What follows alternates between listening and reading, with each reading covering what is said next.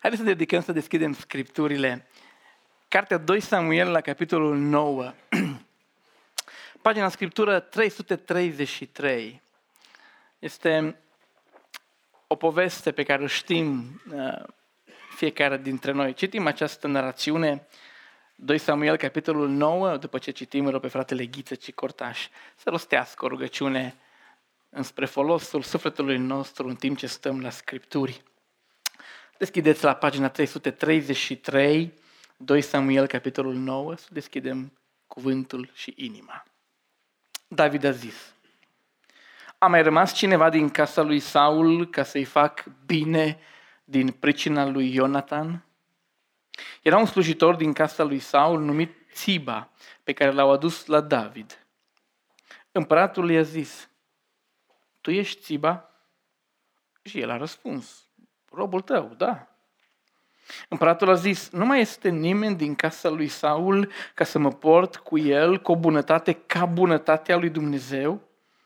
Și Țiba a răspuns împăratului, mai este un fiu al lui Ionatan, o log de picioare. Împăratul a zis, unde este? Și Țiba a răspuns împăratului, este în casa lui Machir, fiul lui Amiel, la Lodebar.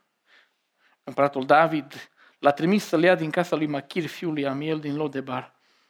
Și Mefiboset, fiul lui Ionatan, fiul lui Saul, a venit la David, a căzut cu fața la pământ și s-a închinat. David a zis, Mefiboset. Și el a răspuns, iată, robul tău. David i-a zis, nu te teme, căci vreau să-ți fac bine din pricina tatălui tău Ionatan. Îți voi da înapoi toate pământurile tatălui tău Saul și vei mânca totdeauna la masa mea.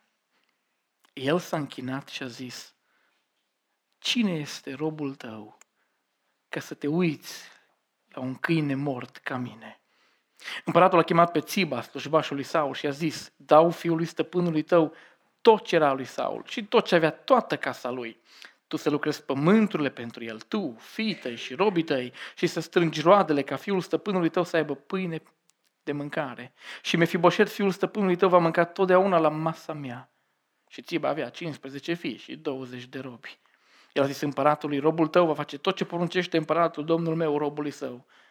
Și Mefiboset a mâncat la masa lui David ca unul din fiii împăratului. Mefiboset avea un fiu mic numit Mica și toți cei ce locuiau în casa lui Țiba erau robii lui Mefiboset. Mefiboset locuia la Ierusalim căci mânca totdeauna la masa împăratului, deși era o log de amândouă picioarele.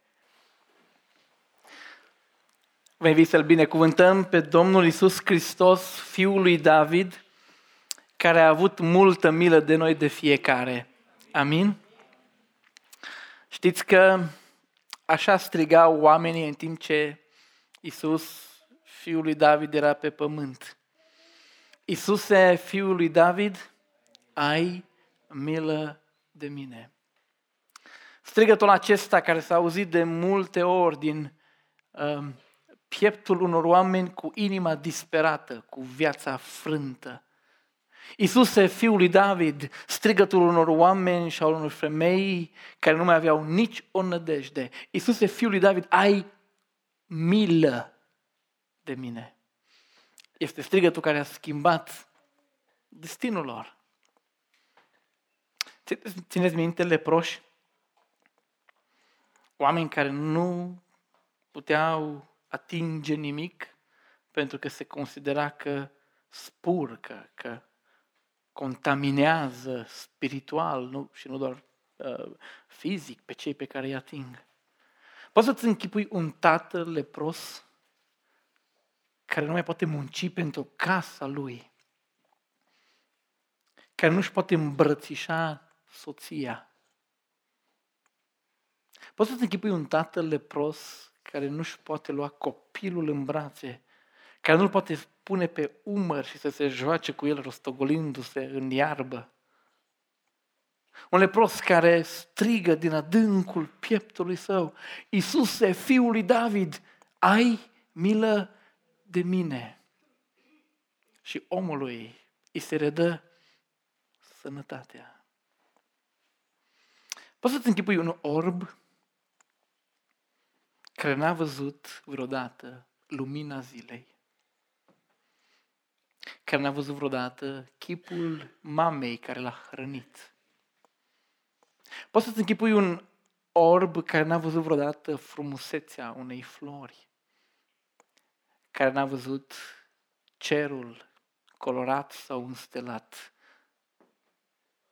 care tot ce știa era mizeria din jurul locului în care cerșea, care tot ce știa să recunoască era sunetul unei monezi care cădea, care tot ce știa era umilința și picioarele primite din când în când la locul de cerșit și care strigă în gura mare, Iisuse, fiul lui David, ai milă de mine. Și Iisus, fiul lui David, se oprește și își arată mila și îndurarea. Și pentru prima dată în viața lui, omul acela vede se uită la creația lui Dumnezeu și îl vede chiar pe Fiul lui Dumnezeu.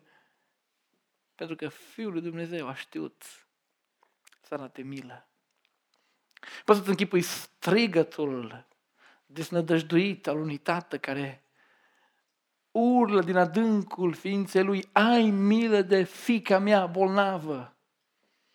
Și Domnul rostește un cuvânt de milă și este vindecată. Poți să-ți închipui strigătul disperat al omului de pe, de pe cruce, care în esență spune, ai milă de mine. Când spune, adu-ți aminte de mine, este, ai milă de mine. Domnul arată milă și îl vom vedea în împărăția Lui când vom ajunge acolo.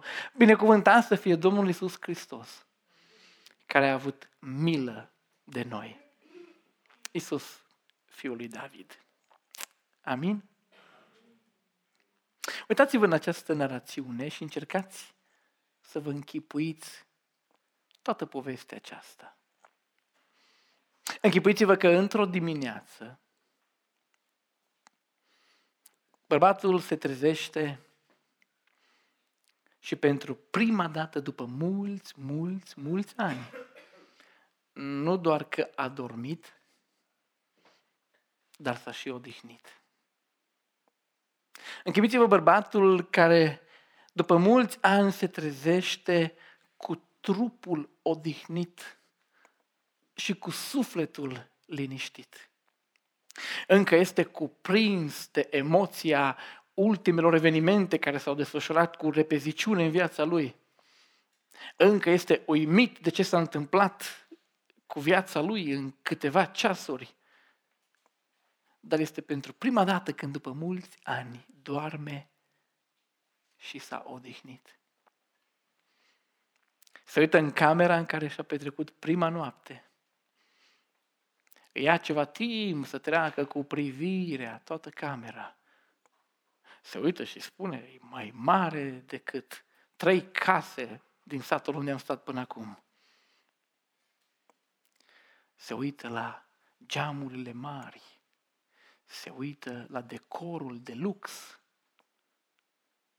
își pipăie salteaua care este de calitate, atinge mătăsurile care înveleau patul și se uită la locul în care și-a petrecut prima noapte și încă nu-i vine să creadă că a dormit la palat. Se uită cu drag lângă el, unde-i soția. E iubita lui, cea care i-a făcut viața frumoasă, cea care l-a iubit așa cum era el se uită la ea și se gândește, în sfârșit, după ani de zile, pot să-i ofer soției mele un alt viitor. Se uită și vede fața relaxată, zâmbetul întipărit probabil de cu noaptea și bucuros de viitorul pe care nevasta îl are acum lângă el. Se uită într-un colț al camerei unde într-un pat de prinț dorme micuțul lui, singurul copil pe care îl are. Lumina ochilor lui, bucuria vieții lui. Și când îl vede, se gândește, în sfârșit, pruncul meu poate avea un alt viitor, are o altă viață, are un alt destin. Și inima lui este încântată că atât soția cât și pruncul pot să aibă o viață diferită. Se gândește să-i lasă să doarmă mai departe și el vrea să iasă. Să iasă din camera unde și-a petrecut noaptea aceasta. Se așează pe marginea patului. Întinde mâna și ia o cârjă. Întinde și cealaltă mână și mai ia o cârjă. Și cu dificultatea omului care se mișcă în două cârje, iese cât mai tiptil din cameră. Deschide ușa imensă din camera de palat regal în care a dormit. Și dintr-o dată ajunge într-un hol imens. Este holul palatului despre care tot a auzit, dar acum îl vede cu ochii lui.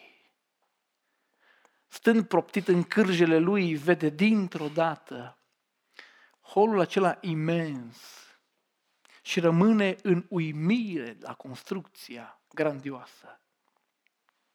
Pe o parte a peretelui erau multe arme, săbii, sulițe, scuturi. Era chiar și o praștie. Semn că deținătorul acelui palat era un luptător, era un viteaz, era un războinic. Pe cealaltă parte a holului pe perete erau atârnate instrumente muzicale de tot felul, cu corzi.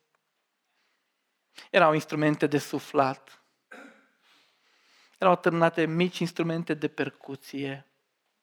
Ba, chiar inscripționate anumite texte, un fel de cântări, de laudă, semn că deținătorul palatului nu era doar un mare războinic, ci era un artist, un compozitor. Și în timp ce admiră palatul în care el și-a petrecut prima noapte, în timp ce face cunoștință cu grandoarea lui, slujitorii trec și sunt plini de curtoazie. Se poartă cu el într-un fel în care el nu-și explică. Stând proptit în cârjele lui, el se gândește, eu, venind dintr-o familie dușmană cu proprietarul palatului, eu fiind ultimul care ar putea intra în locul acesta și să scape nevătămat. Hmm. Este fascinant cât de bine se poartă oamenii aceștia cu mine. Și în timp ce Mefiboset stă în cârjele lui pe holul palatului, îl năpădesc amintirile. Îl copleșesc amintirile. Nu doar amintirile recente, care sunt vii și calde și proaspete în memoria lui, dar Mefiboset este copleșit de amintirile copilăriei. Sunt lucruri pe care le ține minte ca și cum s-ar fi întâmplat ieri, deși sunt ani buni de când s-au întâmplat. Mai sunt lucruri pe care le știe de la Doica, care l-a crescut și care i-a povestit neîncetat despre perioada pe care el nu și-o mai amintește. Și în timp ce Mefiboset stă în cârjele lui, proptit acolo, își amintește. Își amintește că atunci când s-a născut, s-a născut în cea mai bună familie cu putință la ora aceea. S-a născut în familia regelui Saul. S-a născut în casa regală, s-a născut în casa familiei pe care Dumnezeu a ales-o să conducă țara lui Dumnezeu. Și na, dacă Saul, bunicul, nu era cel mai de respectat și nu era întotdeauna un lucru care să ieși în față, tatăl, Ionatan. Un tată cu care te puteai mândri oricând, la orice oră din zi și din noapte. Să fii nepotul regelui, să fii fiul prințului Ionatan, însemna că ești în casa care te educă cel mai bine, însemna că l-ai pe Ionatan ca model de credință, de curaj, de umblare cu Dumnezeu. Însemna că ești crescut pentru un viitor strălucitor. Însemna că tot viitorul îți este la picioare. Însemna că toate resursele se îndreaptă către tine, ca într-o zi să fii regele lui Israel. Își amintește copil fiind că îi spuneau educatorii lui, într-o zi vei fi împărat. Și îl amintește pe tatăl său, pe Ionatan, plecându-se înaintea lui și spunând, într-o zi vei fi rege, învață să lupți, într-o zi vei fi împăratul lui Israel. Tot viitorul era al lui. Numai că într-o zi, tot viitorul a fost spulberat. Își amintește, așa stând acum proptit în cârjele lui, își amintește ca și cum s-ar fi întâmplat ieri. Își amintește cum se juca în curtea proprietății, a casei pe care o aveau. Își amintește cu tot bărbații erau plecați la luptă, regele, Ionatan era plecat la luptă. Și în copilăria lui, jucându-se acolo și bucurându-se de ziua aceea, ține minte și acum cum dintr-o dată totul s-a schimbat. Ține minte sunetul copitelor calului care s-a apropiat de proprietatea lor. Îl aude și acum. Ține minte și acum vocea îngrijorată, fața înspăimântată a soldatului evreu care a venit și a strigat în gura mare către Doică, ia băiatul și fugi, ia-l și scapă-i viața, ascunde-l. Tatăl este mort, regele este mort, ia băiatul, fugi, salvează-i viața. Ține minte groaza din, de pe fața doicii lui.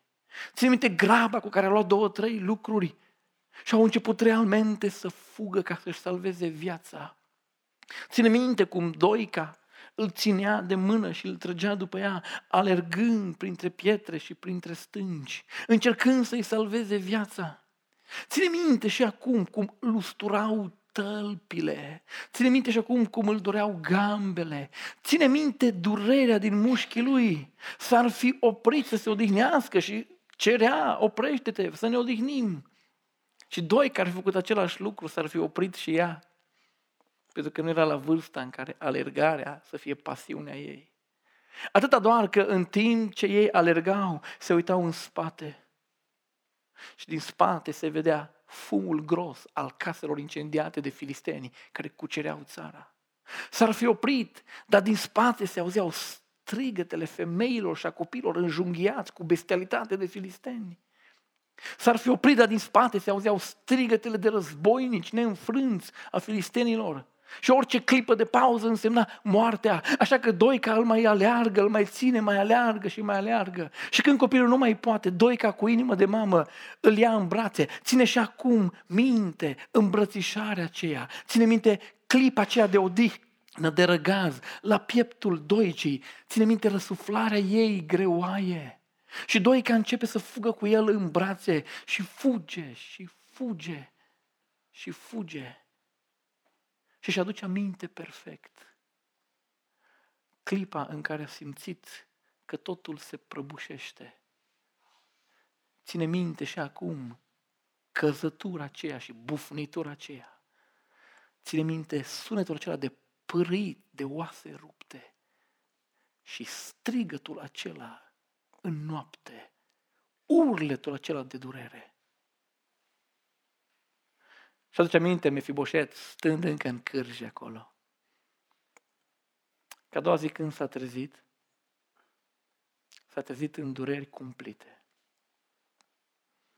Se uita în jur la o casă sărăcăcioasă, la oamenii care îl înconjurau cu dragoste, dar uh, îngrijorați. Doica, cea mai îngrijorată. Ține minte că i s-a spus, încearcă să pui piciorul jos încerca să pună piciorul fără nicio putere în el.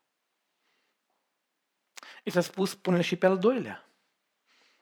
A încercat al doilea. Cu același rezultat. Ține minte cum Machir, proprietarul casei, i-a adus într-o zi, cioplite chiar de mâna lui, două cârje. A fost ziua în care, deși micuț, cam 5 ani, a priceput, a știut că viitorul pentru care s-a născut s-a încheiat. În clipa în care a pus mâna pe cârje, în sufletelul lui de copil, a priceput. Cârjele vor fi companie de acum, nu coroana de rege. A fost clipa în care a simțit, a știut că viața lui este gata. Mic fiind, a încercat să se adapteze la noua viață. Și aduce aminte că toată lumea era extrem de atentă să nu cumva să se afle că el este în casa acestui machir. Pentru că era singurul urmaș al regelui. Și noul împărat nu suporta pe nimeni din casa lui Saul, sau cel puțin așa se spunea. Așa că toată lumea pricepea că viața micuțului Mefiboșet este în, în pericol. Au încercat tot timpul să-l ascundă, să nu se afle, să nu vorbească lumea despre el, ca nu cumva furia noului rege să extermine viața micuțului Mefiboșet. Oamenii vorbeau și și-aduce aminte cum vorbeau. Vineau veștile și povesteau. De exemplu, unii ziceau că unul pe nume David, care nu are nimic de a face cu familia regală, nu vine din sămânța lui Saul, a preluat puterea și că deja sunt două seminții care l-au făcut împărat. Și că îl iubesc și că îl adoră și că l-au uns împărat. Și Mefiboset se gândea, bine de el, niciun viitor pentru mine. Mai târziu au venit alte vești.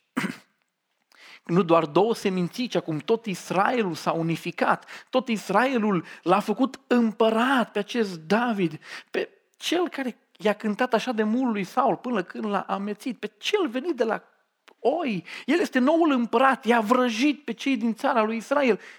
Și Mefiboset se gândește, bine de el, niciun viitor pentru mine. Au venit alte vești, că acest nou împărat a unificat poporul și că este altă viață în popor, că economia începe să se ridice, că granițele sunt bine păzite, că acest David este un războinic priceput și că dușmanii o iau la fugă din calea lui, se extinde țara lui Israel, că încep lucrurile să meargă bine. Și Mefiboset se gândește bine de el, niciun viitor pentru mine. Alte vești că vrea să construiască un palat imens la Ierusalim, noua capitală, bine de el, rău de mine. Alte vești, care vrea chiar să facă un templu, că deja sunt resurse pentru un templu imens, bine de el, niciun viitor pentru mine. Alte vești, că profetul a venit și a spus lui David că Dumnezeu face legământ cu el, că în tot restul istoriei sămânța lui David va fi reprezentată pe tronul lui Israel, că pruncii lui vor fi pe tron, unul după celălalt, și că unul dintre ei va fi cu totul și cu totul și cu totul aparte. Bine de el, se gândește Mefiboset, niciun viitor pentru mine. Așa au trecut anii lui, ascunzându-și identitatea, încercând să uh, se împace cu gândul că niciun viitor pentru el. Singura bucurie a fost atunci când Machir a dat una din fete de nevastă. Și când Dumnezeu a binecuvântat casa lor cu un copilaș, cu mica. Stând în cârje, acum își amintește cum într-o zi chiar și puțina lui liniște a fost turburată. Și amintește ziua, că nu-i, nu-i de mult. Și amintește ziua când din nou același sunet, ca și în copilărie. Când aude din nou exact același ropot de cal. Când aude din nou copitele cailor alergând în viteză, praful ridicându-se în sus. Își amintește că exact același lucru se întâmplă și acum. Din nou un soldat cu fața înspăimântată se oprește în fața casei lui. De data aceasta, de data aceasta nu îi spune să fugă, ci îi spune să vină, pentru că împăratul a aflat despre el și că este chemat de urgență la curtea împăratului David. Cel despre care până acum a auzit, cel despre care până acum și l-a închipuit, dar acum este chemat. Vecinii care au văzut secvența vorbeau între ei. E gata, e terminat. Nimeni n-a scăpat până acum din casa lui Saul în viață. El este ultimul. S-a terminat. Știe și el lucrul acesta. Așa că, înainte să se urce în caleașca regală care a trimis după el, se uită la nevasta lui, îi dă un sărut cald pe frunte, nu zice nimic, dar știe în gândul lui că este ultima dată când o vede. Nimeni din casa lui Saul nu s-a întors viu de la întâlnirea cu David. Se uită la băiatul său, la Mica, și nu-și poate opri gândul care pruncul lui exact atâția ani câți avea el când viitorul lui a fost ruinat. Se uită la el ca un evreu bun îi pune mâna pe, pie, pe, pe cap. Rostește o binecuvântare. Îl încredințează în mâna lui Dumnezeu. Îl sărută pe creștet. Și pleacă gândindu-se, este ultima dată când îmi văd pruncul. Se urcă în caleașca regală și îl întreabă pe, pe soldat, de ce ai spus? Cum de aflat de mine? De ce ai venit? Cum de știe că sunt aici? Soldatul îi spune, a trebuit să amenințarea cu moartea, să dau de știre, să dau informația. Și până când ești continuă conversația, în, ochi, în fața ochilor lui Mefiboset se deschid porțile palatului despre care până acum a auzit. Și dintr-o dată, din satul lui micuț și uitat, Lodebar, Mefiboset ajunge înaintea regelui David. Cel care luase locul tatălui său, cel care acum stătea pe tronul pe care dacă într-o zi lucrurile ar fi mers bine, ar fi stat chiar el, cel care i-a luat viitorul. Într-un semn de respect și de demnitate, cu greu se pleacă și își arată închinarea și respectul față de regele David. Un David care stă înfipt în tronul lui și care are privirea unui om sigur pe el, unui om greu de citit la intenții. Dar atunci când răgește ca și un leu numele lui Mefiboset, Mefiboset, este clar că intențiile lui nu sunt curate. Și Mefiboset se gândește, e clar, sunt gata. Atâta doar că leul devine miel și schimbă tonul și rostește faimoasele cuvinte, nu te, nu te teme. A, te-am citit, te văd. Știu că te temi. Știu ce crezi. Știu că în mintea ta îți spui, David m-a dus aici să mă omoare. Știu că în mintea ta te gândești, David m-a dus aici ca să curețe orice posibilitate de a pretinde tronul vreodată. Știu, dar nu te teme. Și pentru Mefiboset au urmat cuvintele cele mai dulci pe care le-a auzit în ultima vreme. Eu și cu tatăl tău, Ionatan, am fost prieteni. Eu și cu tatăl tău, Ionatan, am făcut legământ. Inimile noastre au fost lipite una de alta, am fost credincioși unul altuia, am luptat spate în spate, ne-am păzit unul altuia sufletul și inima, am dus războaie cu filistenii. Eu și cu tatăl tău am fost doi prieteni, doi viteji ai lui Israel. Ai avut cel mai bun tată posibil. Ne-am promis atunci unul altuia că dacă unul moare, ne vom îngriji de casa al celuilalt. Ne-am promis înaintea lui Dumnezeu cu legământ că vom îngriji de casa celuilalt în caz că unul dintre noi pleacă din lumea aceasta. Mefiboset, te-am adus aici nu să-ți fac rău.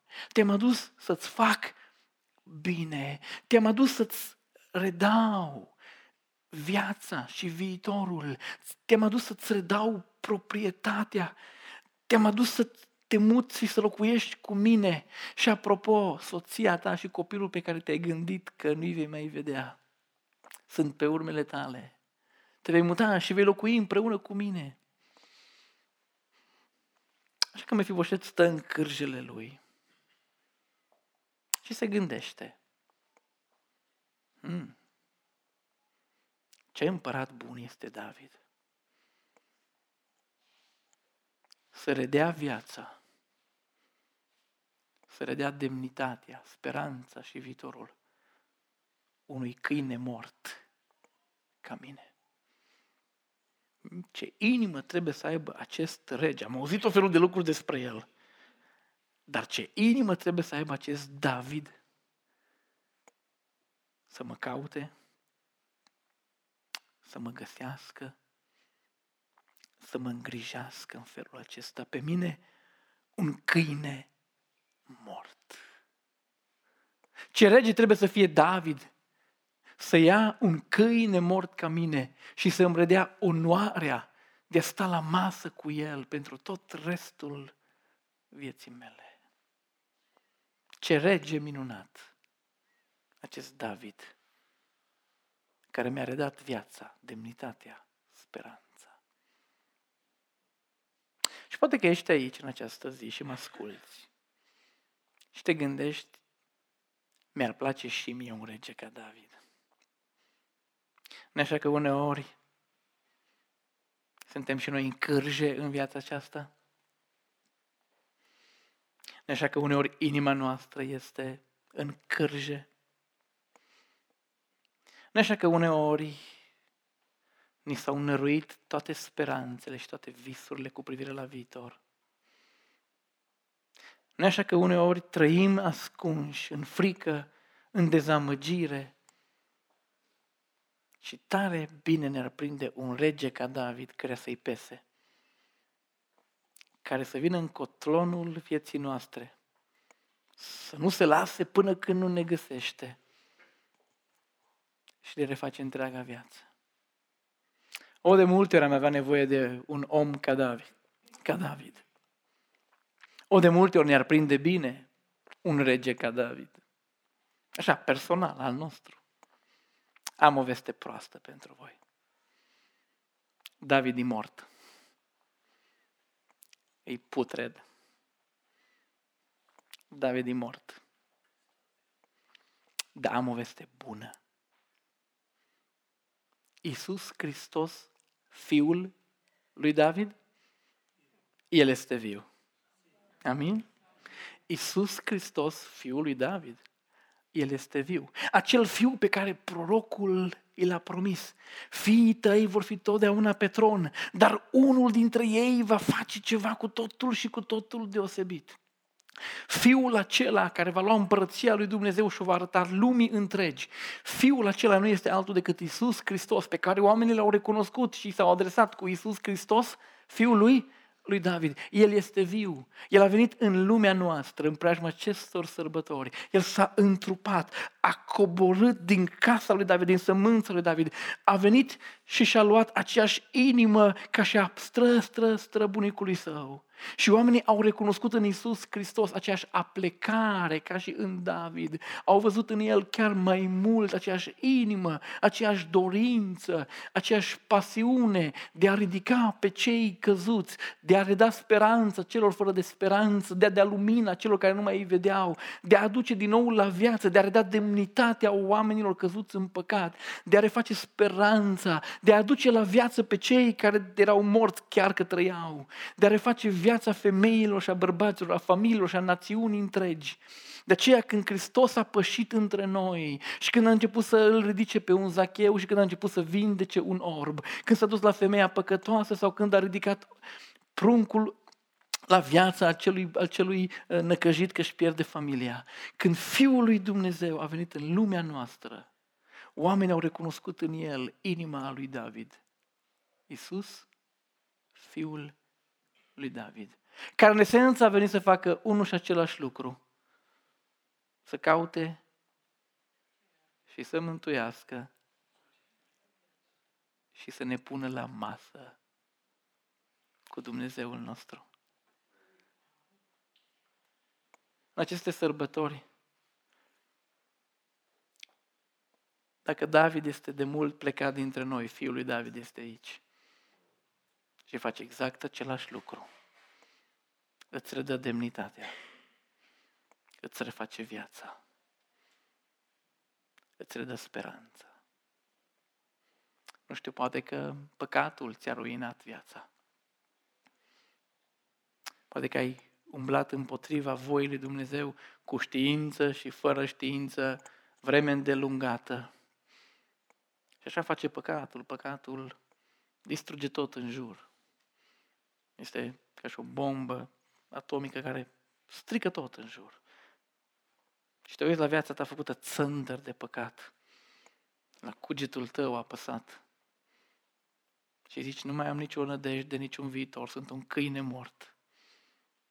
Știi că fiul lui David ia păcatul tău atunci când te pocăiești și îți redă bucuria sufletului și speranța.